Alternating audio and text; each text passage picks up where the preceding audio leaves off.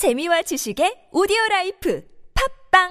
엄마, 나 가게 안 하고 싶은데. 너 가게 해봤니? 너 음식 만들어봤니? 인테리어는? 집기는? 일할 사람은? 운영은? 가게 자리는? 세금은? 너 돈이 있니? 나는 요술램프 몬스터 셰프다. 네가 오라는 모든 것을 들어주마. 맛집의 맛을 똑같이 만들어주실 수 있어요? 맛뿐만 아니라 돈과 청음의 모든 비법을 알려주겠노라. 야하! 이젠 걱정, 고민 끝! 네이버 검색창에 몬스터 셰프라고 쳐주세요. 상담문의 02-458-8838. 몬스터 셰프! 엄마! 가글 했는데 입에서 뭐가 나왔어! 그거!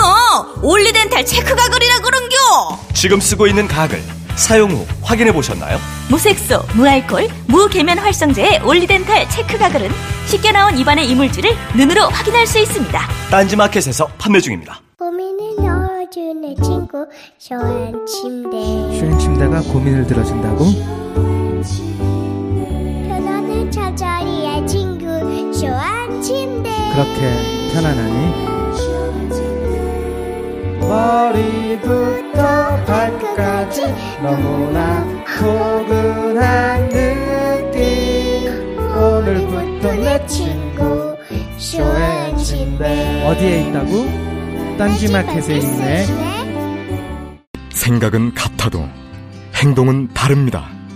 무엇을 시작하든 끝장을 보는 사람. 이재명 성남시장 첫 자전적 에세이. 이재명은 합니다. 저를 믿어주는 국민이 계시고 함께 꿈꾸는 정의로운 대한민국이 있기 때문에 저는 부러질지언정 굴복하지 않겠습니다. 이재명이 그려나갈 대한민국 희망의 지도. 이재명은 합니다. 위즈덤 하우스.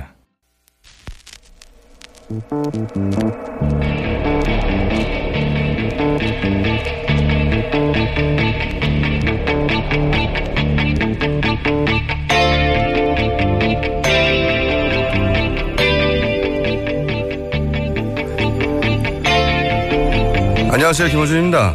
삼성의 전 현직 고위 간부들이 이재용 부회장의 구속에 대해 이런 말을 했습니다. 수갑을 찬 채 특검에 소환되는 이 부회장 사진이 전 세계에 타전되어 삼성 브랜드같이 100억 달러 정도 까먹었다. 기업들이 국내 환경이 어려워도 남아있는 것은 국가 경제를 생각하기 때문인데 기업 때리기가 계속되면 한국을 떠날 수밖에 없다. 이 부회장의 수갑 사진이 삼성 브랜드에 타격을 주긴 했을 겁니다. 그런데 그래서요. 큰아들이 범죄를 저지르다 잡혀 수갑을 찼다고 자기 집안의 평판을 걱정하는 걸 왜 우리가 들어줘야 하는 겁니까? 그 평판을 떨어뜨린 건 자기들 자신인데 삼성은 죄를 지어도 브랜드를 걱정해서 봐달라는 건가요? 그리고 삼성 브랜드는 일시적 타격을 입어도 한국의 투명성과 신인도는 올라가는 겁니다. 게다가 이런 식으로 나오면 우린 한국을 떠날 거야 하는 이야기는 한마디로 협박이죠. 삼성이 지금의 삼성이 되는데 누려왔던 수많은 특혜는 당연한 것이고 오로지 자기들 힘만으로 성장한 줄 아는 겁니다. 국민 영업에 끼친 손해 하나만으로도 100만 번 사죄해도 부족한 판에 어따 대고 협박인가요? 79년간 단 한 번도 제대로 단죄받지 않은 자들은 이렇게 사과하게 되는 겁니다.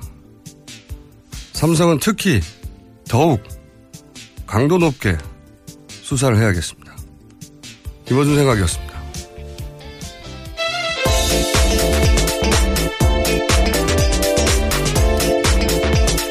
시사인의 김은지입니다. 네, 몰랐는데 어젠가 그저께인가 삼성의 전현직 부장분들이 이렇게 우아하게 협박을 하셨더라고요. 떠날 거라고. 그리고 자기들은 봐달라고 하는 얘기 같아요. 네, 브랜드 가치가 떨어지니까. 브랜드 가치를 애초에 훼손한 게 누군지를 스스로 좀 되돌아봐야 될 것 같습니다. 그러니까요. 예, 뇌물을 주는 회사라는 이미지를 스스로 만든 건데요. 이렇게 79년간 무슨 일을 해도 한 번도 구속되거나 하는 일이 없으니까 이렇게 사과하게 되는 거죠. 예, 네. 점점 더 대담해졌던 것 같습니다. 과거의 잘못을 제대로 못 잡아서. 예, 협박이란 말이죠. 협박. 예. 예. 우리 떠난다. 예. 어디다 대고 협박이냐 이런 말을 하고 싶고요. 자, 헌재 이제 막바지를 향해 달려가고 있기 때문에 현재 관련 소식들이 몇 가지 있죠. 예. 네, 헌법재판소가 3월 초에 선고한다라는 의지를 재확인했습니다. 다음 달 13일 이전에는 결론 짓겠다라는 뜻을 보인 건데요. 다만 24일로 예정된 최종 결론 기일에 대해서는 확정을 짓진 않았습니다. 이때 이제 대통령이 나오냐 마느냐 얘기도 그렇죠. 예. 있기 때문에 대통령이 나온다 안 나온다 얘기가 있으면 확정을 짓겠죠. 네. 대통령이 나올 경우에 이제 질문을 받지 않겠다에 대해서도 이정미 권한대행이 확실하게 못을 박았죠. 네. 네, 그렇습니다. 피청구인 그러니까 대통령이요 출석할 때는 신문이 가능하다라고 말하면서요 질문에 적극 답변하는 게 박 대통령에게도 도움된다 이렇게 이야기한 겁니다. 그렇게 되니까요 이중한 변호사는 이렇게까지 반발했는데요. 대통령이 법정에 나와서 신문 받는 게 국가 품격을 위해 좋겠냐라는 이야기까지 했습니다. 국가 품격을 그렇게 걱정하는 사람이었으면 이렇게 하지 말았어야죠. 예, 뇌물죄까지 지금 관련되고 있죠, 대통령은. 예, 신문을 안 받겠다는 생각인 것 같고요. 제 생각에는 나오더라도 신문을 받게 되면 답을 안 하거나 퇴장하거나 혹은 신문을 받느니 안 받느니 가지고 날짜를 계속 미루거나 네. 처음에 받겠다고 해서 날짜를 줬더니 안 받겠다고 했다가 또다시 받겠다고 했다가 어떻게든 이제 지연하려고는 이때까지 해왔듯이 그런 전략을 구사하지 않겠는가. 그냥 대통령이 나오든 안 나오든 날짜를 확정해야 한다고 봅니다. 이제 네. 이제 여유가 없거든요. 이런 식으로 성공해 왔어요 사실은. 네네. 그래서 어제 헌재가요. 대통령이 나와도 재판부가 지정한 기일에 출석해야 되고 변론이 끝난 다음에는 나온다고 하더라도 받아주지 않겠다라는 네. 뜻을 밝히긴 했습니다. 그래야 될 거라고 보고. 네. 여기에 대해서 이제 박근혜 대통령 측의 변호인들은 이제 막바지니까요. 네. 반발도 하고 막 화도 내고 퍼포먼스도 하고 그러고 있는 과정이죠. 네. 삿뜨지라고 고성을 질렀습니다. 김평우 변호사인데요. 이정미 권한대행에게 그런 행동을 한 겁니다. 변론 막바지에 변론 준비했다 이렇게 말하면서 갑자기 일어났습니다. 그러자 이정미 권한대행이 어떤 내용이냐라고 그 취지를 계속 물었는데요. 거기에 대해서 답하지는 않고 본인이 당뇨가 있으니까 점심 먹고 하자 이런 식으로 계속 동문서답한 겁니다. 그러자 이정미 권한대행이요. 그런 식으로 계속 취지를 말씀하지 않으시면 안 된다라고 하니까 그러면 점심 못 먹더라도 지금 하겠다. 이렇게 또 딴 말을 한 거죠. 그래서 결국은 재판부가 모두 퇴정했습니다. 네, 원래 이제 오후 일정이 있었는데 취소되자 이런 말을 한 거거든요. 네. 그러니까. 증인들이 나오지 않았거든요. 건강상 이유를. 네, 김기춘 전 실장이었습니다. 그 증인들은 이제 대통령 측에서 박근혜 대통령 측에서 부른 증인들인데. 그렇죠. 안 나온 게 한두 번이 아니죠. 네, 이런 식으로 해서 계속 회차를 넘겨갔는데 이제 우호가 없다고 하자 이분이 나선 거죠. 또다시 시간 지연을 시키기 위해서. 좀 신선했어요. 당뇨. 네. 예. 신선한 지연술 처음 나오는 거. 자신의 지병을 초기와 같이 던지는 이런 당뇨 지연술은 처음 등장했는데 근데 이게 또 말이 안 되는 게 이제 당뇨가 있어서 밥 먹고 해야 되겠다고 이렇게 말했다가 그렇게 무슨 말씀을 하려고 하는 거냐라고 네, 물으니까. 그렇죠. 계속 요지를 물어야 네, 되죠. 그러니까 네. 이제 아직 무슨 말을 할지 결정이 안 된 상태인 거죠, 머릿속에. 그래서 그러면 지금 하겠다고 그냥 밥 안 먹고,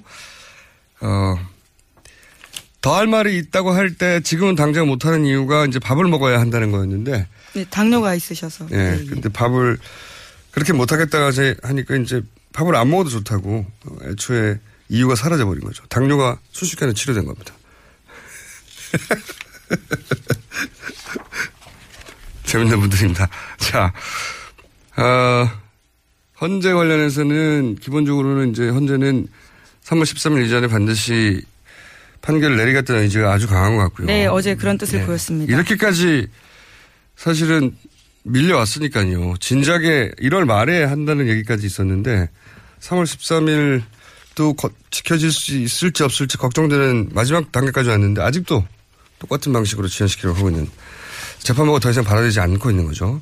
네, 지금까지 무리한 증인들 상당수 채택해줬거든요. 절차적으로 굉장히 재판부 입장에서는 노력했다고 봅니다. 자, 그리고 특검 연장도 이제 이번 주는 이 헌재가 어떻게 최종 변론 기일을 정하느냐 그리고 특검 연장은 어떻게 되느냐 이게 가장 큰 두 가지 이슈인데 특검 연장에 관한 뉴스도 있나요? 네, 특검이 지난주에 수사기간 연장 신청서 보냈습니다. 그런데 황교안 대행은 아직까지도 입장을 밝히지 않고 있는데요. JTBC가 그래서 취재한 거에 따르면 국무총리실 관계자한테 물었더니 이렇게 대답했다고 합니다. 특검 연장 수사기간 만료는 당일까지 하면 된다라면서 통상적으로 만료 전날 해왔다라는 거죠. 그러니까 서두를 필요 없다라는 뜻일 텐데요. 네. 하지만 이 보도에 따르면 총리실의 주장과는 달리 과거 특검 가운데는 상당수가 일주일 전까지 연장 여부를 네. 통보해줬다라고 합니다. 당연하죠. 특검이 끝나기 전에 마무리를 해야 될 거 아닙니까? 당연히. 근데 이제 여기 황교안 대행 측에서는 만료 당일까지만 하면 된다는 말도 안 되는 얘기를 하는 걸로 보아 안 한다는 거죠. 뭐 안 한다는 전망은 누구나 할 수 있는 거였는데 제가 이제 궁금한 것은 안 하는 건 안 하는 건데 당연히. 오로지 궁금한 것은 무슨 이유를 들어서 안 할 것인가. 예. 들 이유가 없잖아요. 예, 지난주에 국회에 나와서는 그런 이야기 했습니다. 지금 수사기간 연장 이야기하는 건 노력하지 않는다는 뜻이다. 말도 안 되는 소리고요. 네. 지금 특검처럼 노력하는 특검이 어디 있다고. 그러니까 이유가 뭘까. 이유가 뭘까가 아니라 무슨 이유를 댈까. 저는 그중에 정치적으로 편향돼 있다거나 항상 주장해왔던 거 있지 않습니까. 야당이 임명해서 정치적으로 편향돼 있다거나. 이제 와서. 네. 예. 그리고 또 강압수사. 강압수사 얘기를 할 공산이 있다. 이유가 있어야 되잖아요. 적어도 그 설득이 되든 안 되든 내놓을 이유가 존재해야 되는데 그 이유를 뭘로 내놓을까 저는 궁금합니다. 그 중에 하나가 강압수사. 본인도 검사 출신이기 때문에 그런 이야기를 들이대시긴 쉽지 않을 것 같은데요. 예. 그런 이야기를 들이대기 쉽지 않다는 건 그냥 평범한 사람들의 사고고요. 이분들은 별도로 돌아가는 회로를 가지고 계시기 때문에 그중에 하나 강압수사 등장한다는데 저는 또다시 500원을 겁니다. 아, 500원 또 주셨군요. 이유. 황교안의 특검 연장은 불가하다에 등장할 이유로 강압수사, 강압적인 수사 이런 거. 지난번에 한번 써먹으려도 실패했던 등장할 거라고 저는 예상합니다. 자, 그리고 우병우 민정수석 영장이 청구돼서 또 관련 뉴스가 많이 있죠. 예. 네, 오늘 오전 10시 반 실질심사가 열립니다. 그래서 구속 여부는 오늘 자정 혹은 다음날 새벽 정도에 열릴 것으로 보이는데요. 결정될 것으로 보이는데요. 혐의와 관련해서는 우 전 수석이 민간인을 사찰했다는 혐의도 포함되어 있다라고 합니다. 민간인이라고 하면 누구를 말하는 겁니까? 네, 민영화된 KTNG의 자회사인 한국인삼공사 사장 후보인데요. 이 사장 후보에 대해서 알아보라고 대통령이 지시했고 우 전 수석이 그것을 보고했다라고 합니다. 대통령이 한국인삼공사의 대표에 대해서 알아보라고 했다? 네, 그렇죠. 예. 이런 건 항상 질문을 바꿔야 됩니다. 최순실 씨가 한국인삼공사에서 무슨 이권을 받는가? 이렇게 질문을 바꿔야 되죠. 아니, 대통령이 한국인삼공사, 더구나 민영화된 정관장 여기 만드는 곳이죠, 아마도? 예, 그렇습니다. 예, 그 제품 2002년에 민영화되었습니다. 여기서 무슨 이권을 받길래 대통령의 입을 통해서 이 민간 기업에, 민영화된 기업의 대표를 사찰해서 정보를 수집하라고 했느냐. 무슨 이권을 본 거예요. 예. 무슨 이권을 봐서 어떻게 하라고 했는지는 아직 나오지 않은 건데, 여하간 이런 식으로 이제, 민영화된 회사들의 사장 후보들에서 알아보라고 했다. 예. 민정을 통해서 알아보라고 한 거죠. 네. 당연히. 이것이 직권남용이라는 얘기인 것 같고, 또 알아보라는 사람이 있습니까? 네, 이번에는 또 외교부로 가는데요. 2015년 메르스 사태로 중국 관광객이 줄자 법무부가 비자 발급 수수료를 면제하는 조치를 1년간 연장했습니다. 그런데 외교부가 이것은 좀 앞으로 자기네들과 협의해달라라고 법무부에 공문을 보내면서 청와대도 같이 보내거든요. 당연한 공문이네요. 네. 네. 네. 그런데 이게 항명이라고 판단하면서요. 항명? 예. 네. 해당 공문을 보낸 담당자와 직속 상관을 좌천성 인사했다라는 겁니다. 아, 이 인사를 할 때 우병우 전 민정수석이 개입을 했다. 예, 네. 외압의 배경이 된다라는 거죠. 그렇죠. 보통 민정이 사찰을 하는 곳인데 네네. 사찰의 대상이 아닌 곳에 아닌 사람들을 다 아닌 이유로 사찰했다는 거 아닙니까? 여기서 보니까 메르스 사태 때문에 관광객이 줄어서 법무부가 비자 수수료를 면제하겠다고 결정을 해버리니까 외교부가 그런 결정할 때 우리하고 협의를 해줘야지. 네네. 라고 했더니 어디서 항명이야 하면서 잘랐다는 거죠. 예. 웃기는 정권입니다. 당연한 거 아닌가요? 외교부가 알아야 되는 건. 부처 간 기본적으로 정보 공유나 부처 간 조정도 안 한다는 거죠. 그냥. 예. 참네. 네, 결정하면 따르라라는 거죠. 네. 댓글 달지 외교부가 알아야죠. 당연히. 제가 알기로는 그리고 이 비자 발급 수수료를 가지고 외교부가 비용으로 쓰는 부분이 있거든요. 그러니까 자기가 쓰고 있던 비용이 날아가니까. 네, 맞습니다. 당연히 알아야 되는데 뭐 상관이 없는 거죠. 이런 걸 조정을 하고 총리가 있는 겁니다. 회의를 하는 것이고. 회의할 때야 뭐 최순실 씨가 써놓은 걸 읽기만 하니까 박근혜 대통령은 나라가 어떻게 돌아가는지 아직도 모를 것 같아요. 그냥 명령만 하면 되는 줄 알 것 같아요. 아직도. 그렇게 해왔으니까요. 다음 뉴스는요? 네, 또 관련된 뉴스인데요. 장시호 씨가 지난해 7월 중순 정도에 최순실 씨 전화통화 내용 들었다고 합니다. 그런데요. 최순실 씨가 누군가한테 이철성 당시 경찰청 차장의 음주전력 문제를 얘기하자 왜 안 되냐, 무조건 밀어붙여라. 이렇게 불같이 화를 냈다라는 겁니다.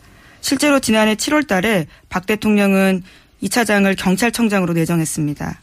네, 최순실 씨가 인사 개입했다고 하는 정황들은 굉장히 많이 나오는데 그 수위가 보면 전방이에요. 민간 회사의 사장뿐만 아니라 사장기관들의 장들에 대해서도 그 인수위 때도 대법관이나 수장들에 대한 정보를 수집했다 이런 뉴스 있지 않았습니까? 예, 오늘 아침 한겨레 보도인데요. 2013년 초 그러니까 정권이 출범하기도 전에요. 대법관, 검찰총장, 국세청장, 경찰청장 후보군 19명을 자체적으로 분류해서 이에 대한 인사평을 수집했고. 최순실 씨가. 예, 예. 네, 여기서 그렇죠. 중요한 건 최순실 씨죠. 네. 예, 최순실 씨 집사 변호사 사무실에서 압수수색된 결과라고 합니다. 최순실 씨의 집사 변호사 사무실에서. 예, 예. 예. 이러한 내용들이 압수수색된 건데요. 실제로 여기서 등장하는 5명은 대법관 등 해당 기관의 수장이 되었다라고 합니다. 네, 19명 중에 5명을 자기들 골랐다는 얘기네요. 네. 네. 아니 인수위에서 이런 후보군들을 검증하는 건 당연한데 그걸 최순실 씨가 했다는 게 문제인 거죠. 네. 최순실 씨가 뭐라고. 서류들이 많이 나오네요. 아, 자, 이런 뉴스들은 계속 지금까지 있어왔던 추정과 의혹들을 계속 보강해 주는 거죠. 예. 이러지 않았을까 싶었는데 그런 서류가 최순실 씨의 변호사, 맹모 변호사죠. 네. 예, 예. 집사 변호사로 속칭 불립니다. 웬만한 네. 집안일들을 다 해결해 줬거든요. 네. 가사 분쟁까지요. 이 맹모 변호사는 국가 운영하고 아무 상관이 없어요. 근데 거기서 발견이 된 거죠. 그래서 네, 최순실 씨, 그래서 최순실 씨가 봤다고 하는 거고. 자, 다음 뉴스는요. 네, 어제 최순실 씨 형사재판에서 소위 2000개 김수현 녹음 파일이라고 하는 원본 파일의 일부가 공개됐는데요. 여기서 고영태 씨는 최순실 씨가 비선실세인 내용들을 이야기합니다. 이를테면요. 그러다 문제가 생기면 VIP는 다른 사람 만나서도 소장님 뭐 했어? 소장님 뭐 했대요? 한다. 일일이 사사건건 1시간에 2-3번씩 전화통화를 합니다. 이런 이야기를 하는데요. 여기서 VIP는 박 대통령. 소장님은 최순실 씨를 일컬읍니다. 네. 최순실 씨가 없으면 아무것도 못한다는 일관된 이야기는 고영태 씨뿐만 아니라 과거 90년대, 2000년대 가까웠던 분들에게서 지속적으로 등장했죠. 그런데 이제 이런 녹취록에도 등장하는 거죠. 소위 2000개. 네. 예, 박근혜 대통령 변호인단이 헌재에서 다 틀어야 된다고 했던 예, 2000개 그렇죠. 속에 보면 그 속에 이제 대부분 불리한 내용이다라고 했는데 그 중에 나온 게 이런 거죠.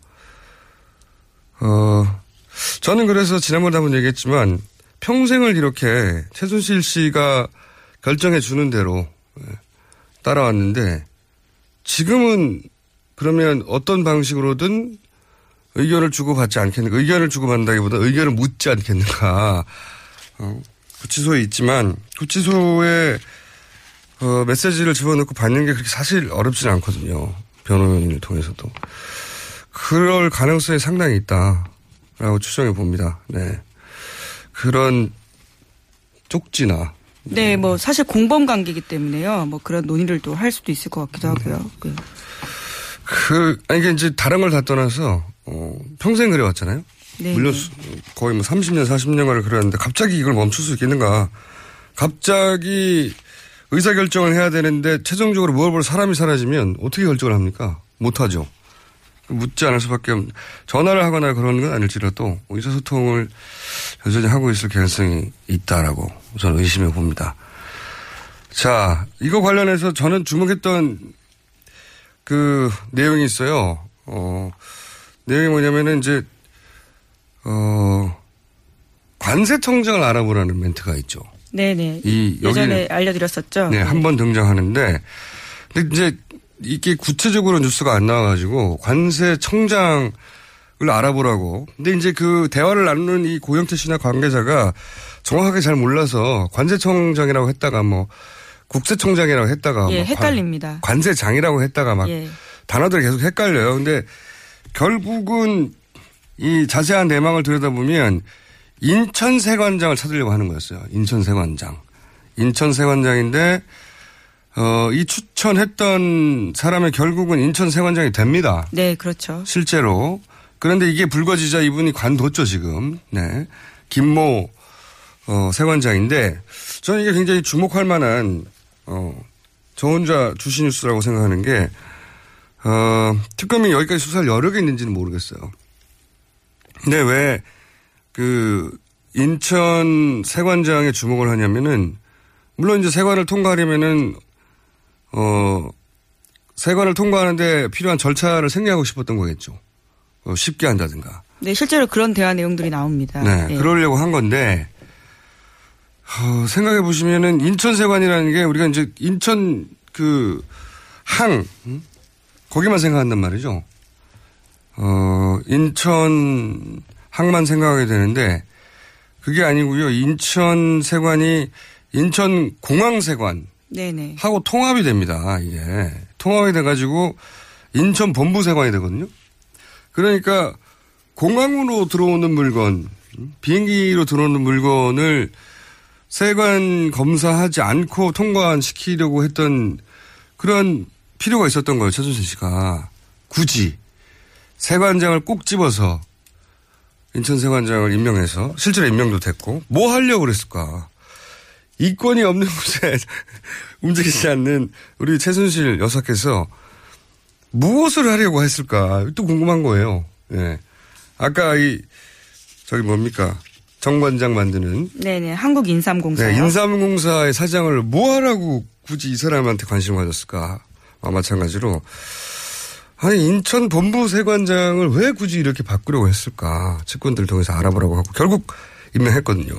네. 안전수첩에도요. 그 네. 사람 이름 쓰여 있습니다. 그 실제 임명된 인천 세관장. 그분이 무슨 역할을 했는가 대단히 궁금합니다. 여기까지 특검 수사 가야 되는데 특검 연장이 안 되면 이런 거 다 묻히는 거예요. 네. 실제 최동욱 검찰총장도 이게 본인의 경험상 30%도 안 됐다라고 했고 고영태 씨도 아직 이 수사가 3분의 1도 안 된 거로 자기가 아는 것과 관련해서 아직 안 나온 게 많다는 거죠. 네네. 대단히 궁금합니다. 저는 굳이 비행기를 뭘 들여오려고 그랬을까. 혹은 인천항을 통해서 들어오는 것도 마찬가지거든요. 인천항에라면 중국과 거래를 생각할 수 있는데 공항이든 항만이든 뭔가 물건 들여오는 거를 무사 통과시키려고 했던 의도인 것 같은데 대단히 개인적으로 주목하고 있는 부분이 아직 시간이 없어가지고 삼성 이재용 부회장 구속하는데 거의 한 달 다 썼지 않습니까? 네. 연장돼야 합니다. 궁금하지 않으십니까 여러분? 그냥 할 일은 없고 자 이제 시간이 다 돼서 제목 정도 하나 짚어줄 시간 정도 됩니다. 네. 안희정 지사가 박 대통령의 선한 의지와 관련된 발언을 해서요. 지금 현재 논란 중입니다. 그렇죠. 이명박 대통령, 박근혜 대통령도 선한 의지로 다 그랬을 것이다. 이게 논란이 되고 있죠. 이 문제는 저희가 잠시 후에 하어영 기자, 예, 지금 안희정 캠프 담당이기 때문에 마침 또 금방 잘리겠죠. 이 양반을 하다. 아니군요. 왔네요. 예, 바쁠 텐데. 캠프에 어디 들어가면 다 없어지더라고. 아니 왜 그러십니까? 자, 지금까지 여기까지 하겠습니다. 시사인의 김은지였습니다. 감사합니다. 굶고 뛰고 땀 빼고 다 해봤다. 그래봐야 소용없었다. 다이어트는 결국 먹는 게 문제다. 동결건조 채소와 곡물, 단백질, 그리고 효소와 비타민, 미네랄로 만든 다이어트 전용 그린 스무디로 하루 한두 끼만 바꿔 드세요. 검색창에서 비타샵을 검색해주세요. 아무도 묻지도 따지지도 않고 가입하셨다고요? 보험은 너무 어려워요. 걱정 마십시오. 마이보험 체크가 도와드립니다. 1800-7917 마이보험 체크로 지금 전화주세요. 1800-7917. 이미 가입한 보험이나 신규 보험도 가장 좋은 조건을 체크해서 찾아드립니다. 인터넷 한글 주소 my보험.com 또는 카카오톡에서 아이디 검색 마이보험을 친구 추가하여 상담하실 수 있습니다. 여성 여러분, 골반이 삐딱하면 허리가 아파요. 아, 아랫배가 나와요. 골반이 바로서야 건강도 아름다움도 바로섭니다. 바디로직을 입으세요. 토크밴드의 입체적인 탄력이 틀어진 골반을 바로잡습니다. 간편하고 확실한 골반 교정 타이즈 바디로직. 삐딱한 남성 골반에도 역시 바디로직. 바디로직의 효과를 못 느끼셨다면 100% 환불해드립니다. 자세한 환불 조건은 홈페이지를 참조하세요.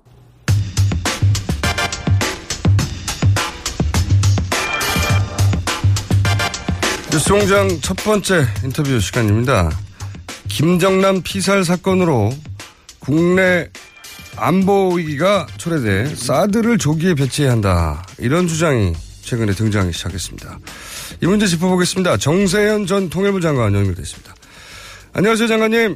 예, 안녕하세요. 네, 오랜만입니다. 예, 오랜만입니다. 예, 저희 방송에 한번 스튜디오로 출연해가지고 특별 강연 좀 해주세요. 아, 했잖아요. 아니, 스튜디오에. 아, 뉴스공장 스튜디오에 직접 나오셔가지고. 아, 예. 멀다 안 나오시는데. 자. 아니에요.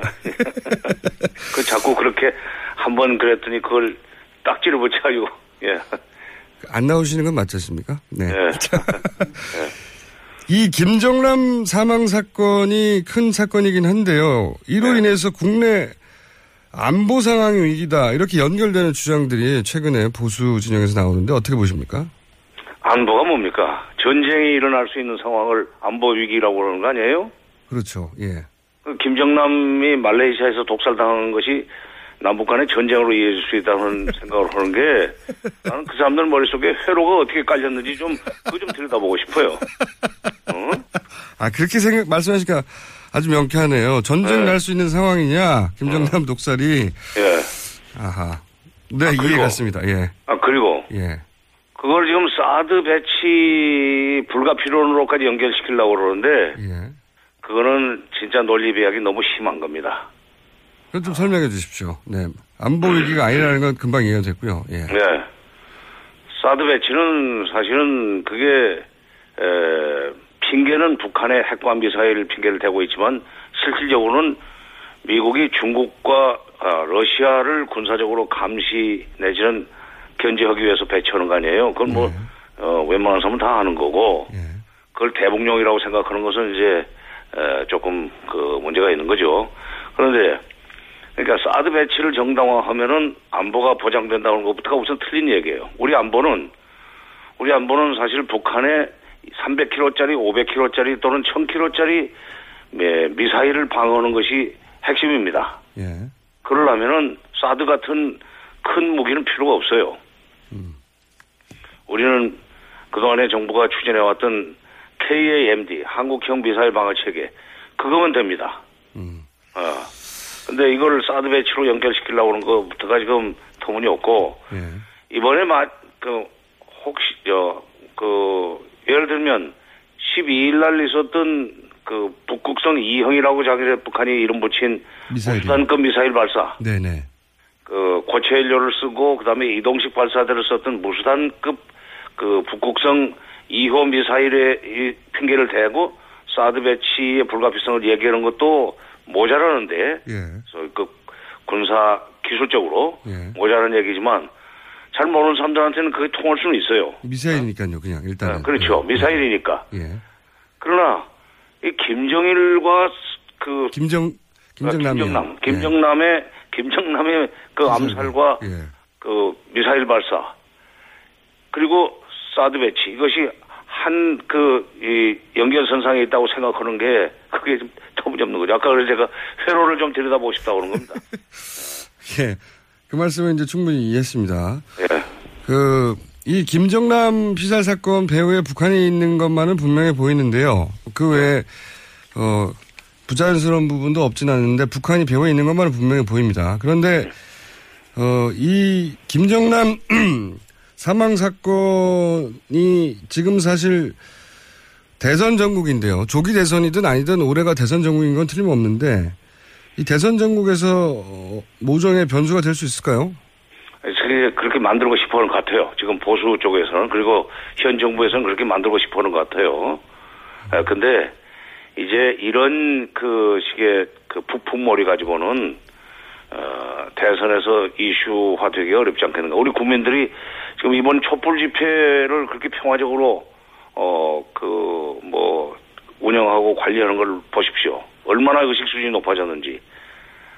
이게 지금 과거에 60년대 그 국민들의 일종의 그 정세관이라든가 이런 차원에서는 그런 수준에서는 아마 맥혀 들어갈 수 있겠지만 이 사람들은 좀 타임머신을 타고 가서 무슨 정부에서 이러는 것 같아요.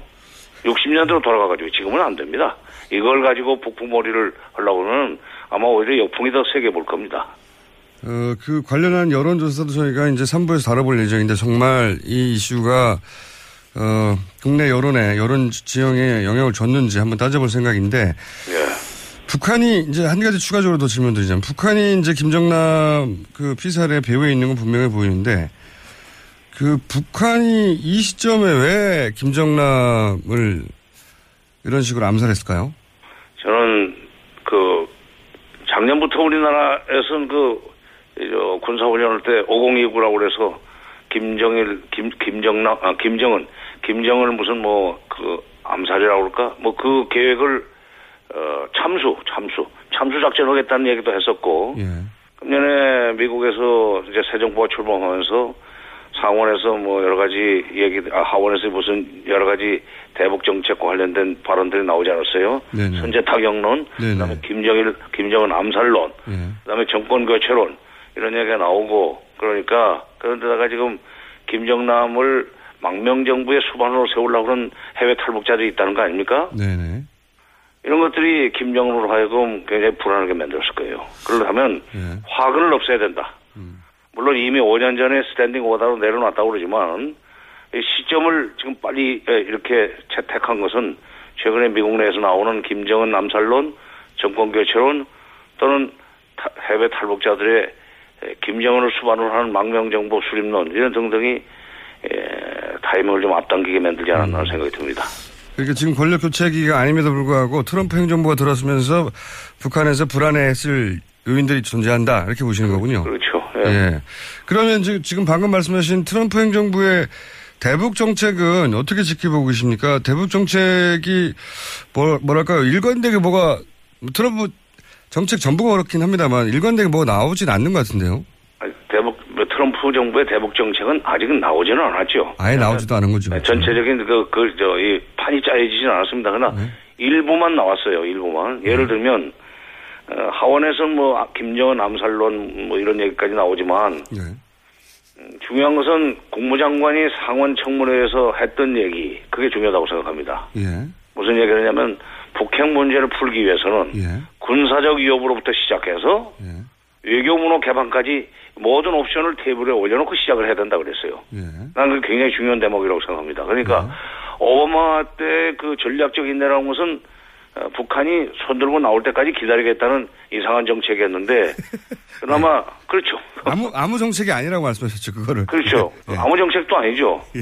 일종의 전략적 인내라고 하는데 전략적 혼수 상태에 빠진 정책이었는데 그것은.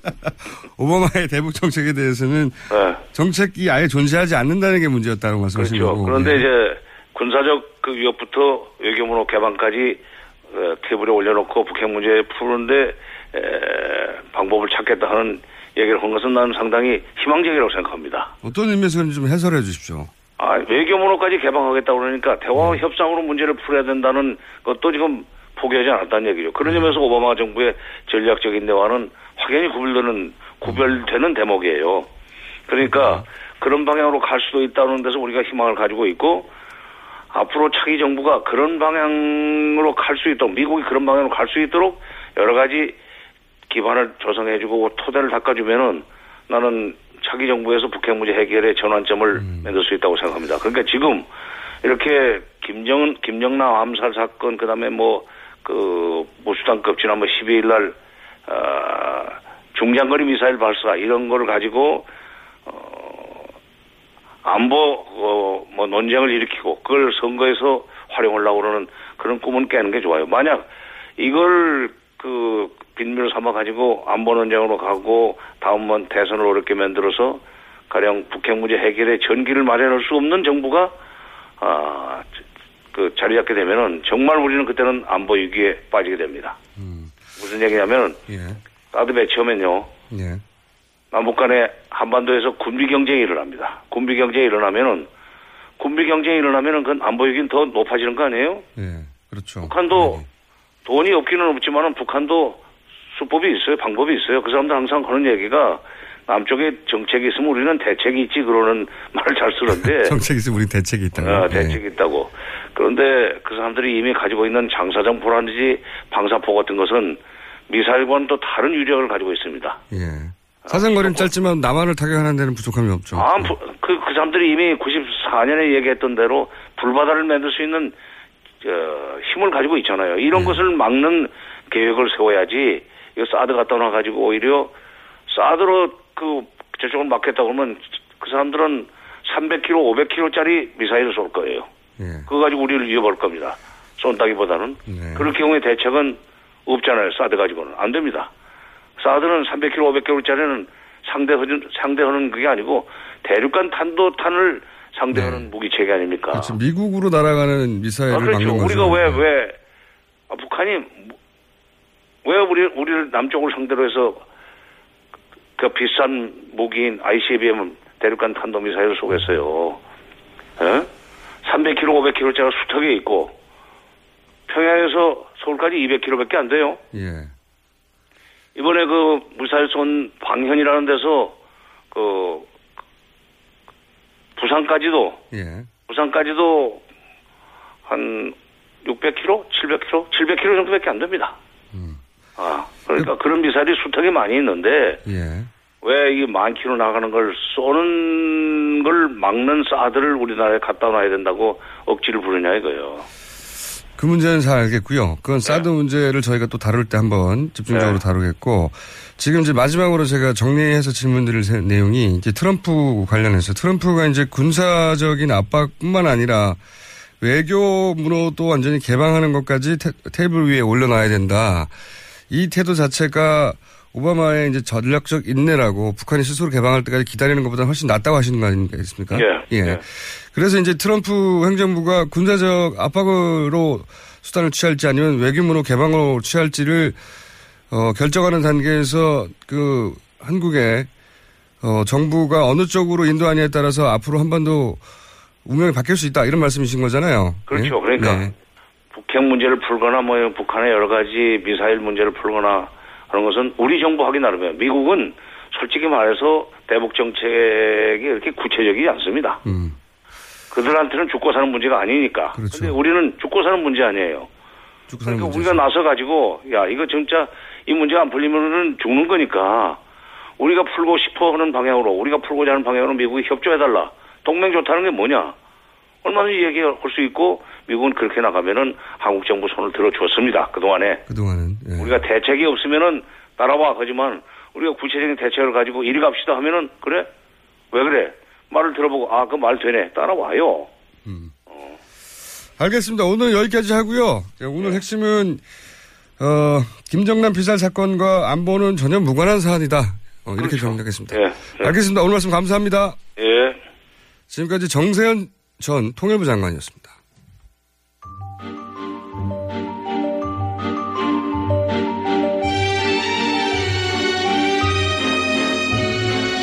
자, 하영 기자. 이 일부에 배치되는 경우가 잘 없거든요. 하영 기자 별로 중요하지 않기 때문에. 그런데 오늘은 안희정 충남도지사 발언 파문이 꽤 큽니다. 야권에서도 당연히 관심을 가지고 왜냐하면 이제 엄청난 속도로 지지율 20% 평균 지지율 20%를 돌파해버렸단 말이죠. 그러니까 20%라는 게 좀 상징적인 의미가 있는 게요. 20%를 넘어가면 좀처럼 가래는 떨어지지 않습니다. 예. 꼭 그렇지는 않은데 일단 참 네. 한겨레 좀처럼입니다. 네, 한겨레 신문이라는 곳에 다니는 하어영 기자입니다. 아 예. 소개를 안 했네요. 다시 해볼까요? 예. 한겨레 신문 하어영 기자입니다. 네. 예. 요 직전에는 반기문 캠프에 있다가 반기문 캠프가 사라져가지고 예. 안희정 캠프에 합류했는데 네, 박원순 캠프도 잠깐 네, 박원순 캠프도 사라져가지고 지금 가는 곳마다 캠프를 없애고 있는 분입니다. 네. 그런데 이제 이 안희정 충남도지사의 발언은 단순히 한 정파 혹은 한 정당의 얘기가 아니라 네. 이 대선판 전체에 미친 영향이 커서 따로 다룰 만한 소재인 것 같아요. 확실히. 왜냐하면은 예. 안희정 도지사가 20%를 넘겼고 예. 지지율 2위고 그리고 민주당 경선 승리자가 아마도 가장 유력한 예. 그 대선 후보 주자군이 될 거라고 이제 다들 생각하고 있기 때문에 예. 경선에도 영향을 미치고 게다가 지지율을 분석해 보면 안희정 도지사의 지지율 속에 자유한국당이나 바른정당이나 소위 이제 보수층의 지지표가 굉장히 많이 숨어 있거든요. 많죠. 예. 예. 그러다 보니까 보수 지지층들도 바라보고 있는 후보예요. 굉장히 절묘한 지점에 있는 분인데 네. 그런데 이제 전통적인 야권 지지자들은 화가 날 발언을 해버렸죠. 자, 그때 현장에 계셨죠? 저 현장에 있진 않고요. 그 당시에 생중계도 했고 지금 동영상도 남아 있습니다. 맞습니다. 예, 일단 그래서, 예. 문제가 되는 대목 직전에 예. 이제 안희정 도지사는 당시의 발언은 전후 맥락이나 전체 사정을 보면 그것은 반어법이다라고 주장을 하거든요. 출발이 됐던. 예. 그러니까 요약하면 이명박 박근혜 대통령도 예. 선한 의지를 가지고 했을 거라고 믿어주자. 예. 예, 뭐 이런 식의 요약되는 발언인데 그 앞부분을 잠깐 들어보시겠습니다. 김대중 노무현 대통령 민주주의자로서 인권주의자로서 평화주의자로서 이 땅의 헌법에 따라서 대한민국을 잘 이끌었던 분들입니다. 이명박 박근혜 대통령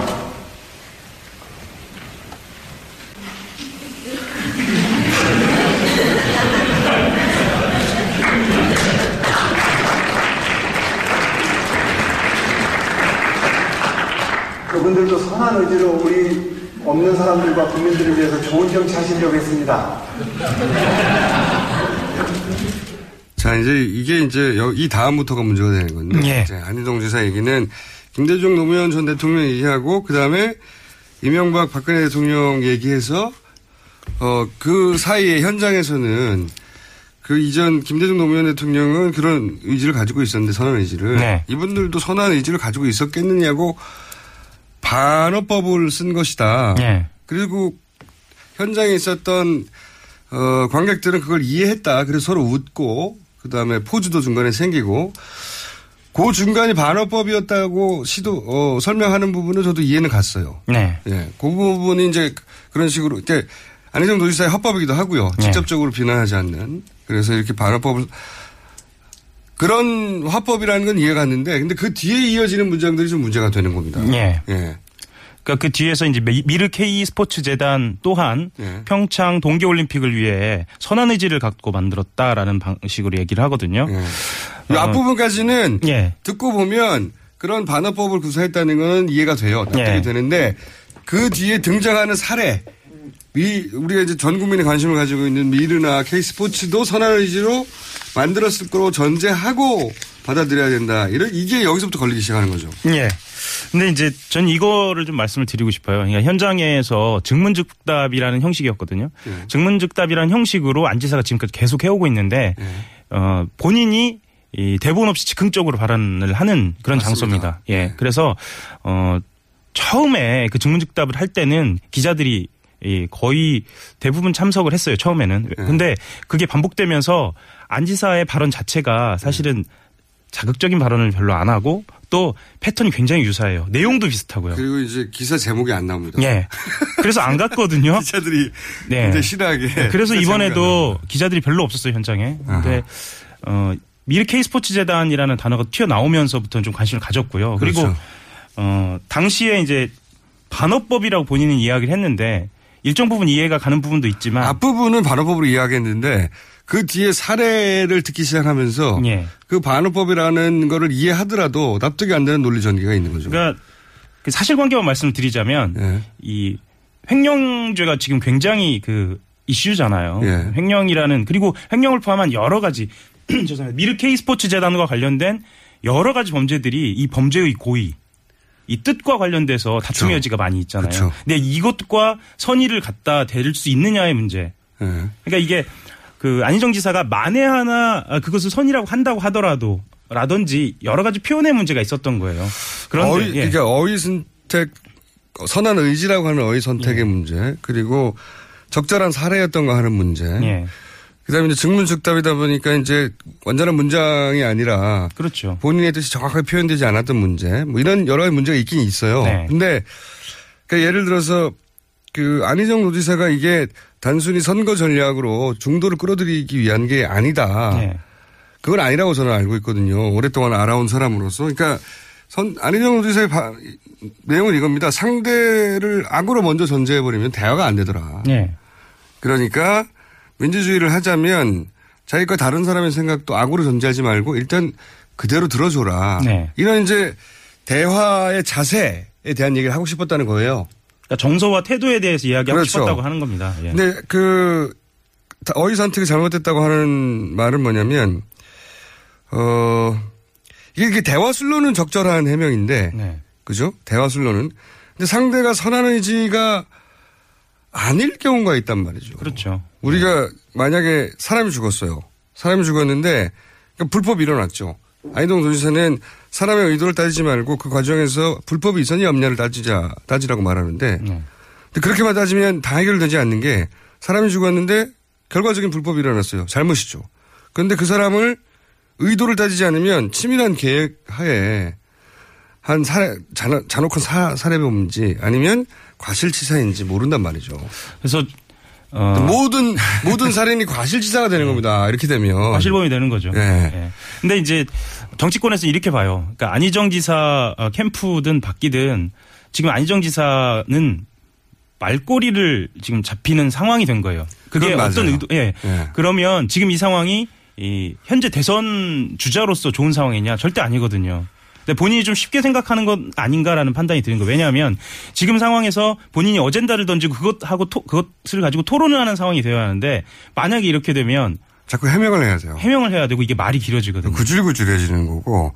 근데 이제 이런 착시도 있는 것 같습니다. 본인이 가지고 있던 어떤 대화술, 태도의 철학 네. 이것이 먹혔기 때문에 자기가 전략적으로 중도를 끌어오기 위해서 한 게 아니라 본인이 평소 가지고 있던 그 철학과 태도의 어떤 문제가 먹혀서 그 확장이 되고 지지율이 올라간다고 생각하는 부분이 있는 것 같아요. 그거에 대한 자기 확신이 좀 너무 강한 거 아니냐. 그러니까요. 예. 꼭 그렇지만은 않거든요. 예. 그런 부분이 없다고 할 수는 없지만 기본적으로 이제 보수 진영에서 문재인 대세론이 너무 확장될까 봐 기본적으로 종편에서 밀어준 것도 있긴 있습니다. 그렇죠. 그거 예. 물론 그것도 전부는 아니죠.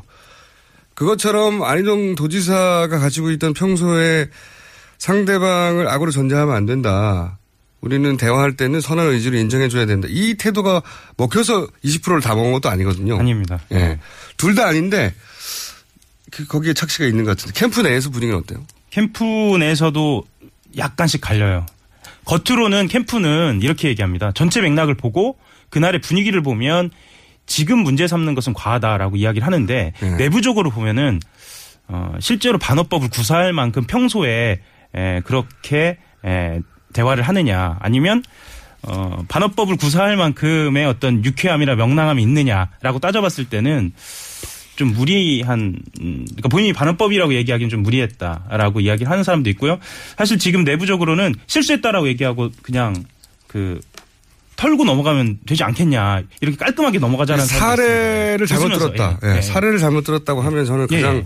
좋았을 것 같은데 그리고 이제 이게 억울한 점도 있을 수 있어요. 예. 본인의 헌법이 실제 그렇고 실제 철학이 그렇단 말이죠. 예. 그런데 그걸 억울하다고만 할 게 아니라 이건 이제 누적된 겁니다. 갑자기 이런 발언이 나와서 갑자기 이런 발언으로 사람들 이상하다고 생각한 게 아니라 그동안에 계속 조금씩 누적돼가지고 이상한데 하다가 이 사례를 통해서 역시 이상한 거였구나라고 생각하게 된 과정이 있단 말이죠. 그러니까 대연정이라든가 네. 사드 배치와 관련된 문제에 대해서 지금 한꺼번에 다시 논란이 되는 거죠. 그렇죠. 그 네. 과거가 있었기 때문에 이 논란이 소위 말해서 그것은 반어법이라고 한 것이 그것만으로 먹히지 않게 된 거죠. 그러니까 캠프도 되돌아볼 시점이 된 것 같아요. 지금은. 이게 대화술로는 훌륭한데 지금 전국하고는 안 맞는다. 안 맞죠. 예, 의도를 따져야 되는 범죄에 우리가 앞에 서 있거든요. 네. 현재. 지금 헌재의 판결도 그러하고. 헌재도 그렇고요. 예. 이 의도를 빼고는 예. 그러니까 의도를 빼고는 결과치만 가지고는 해설이 안 됩니다. 네. 하어영 기자 또다시 일자리를 잃을지. 그러지 않을 겁니다. 여기까지 하겠습니다. 하어영 기자였습니다. 하어영이었습니다. 3부에서 뵙겠습니다.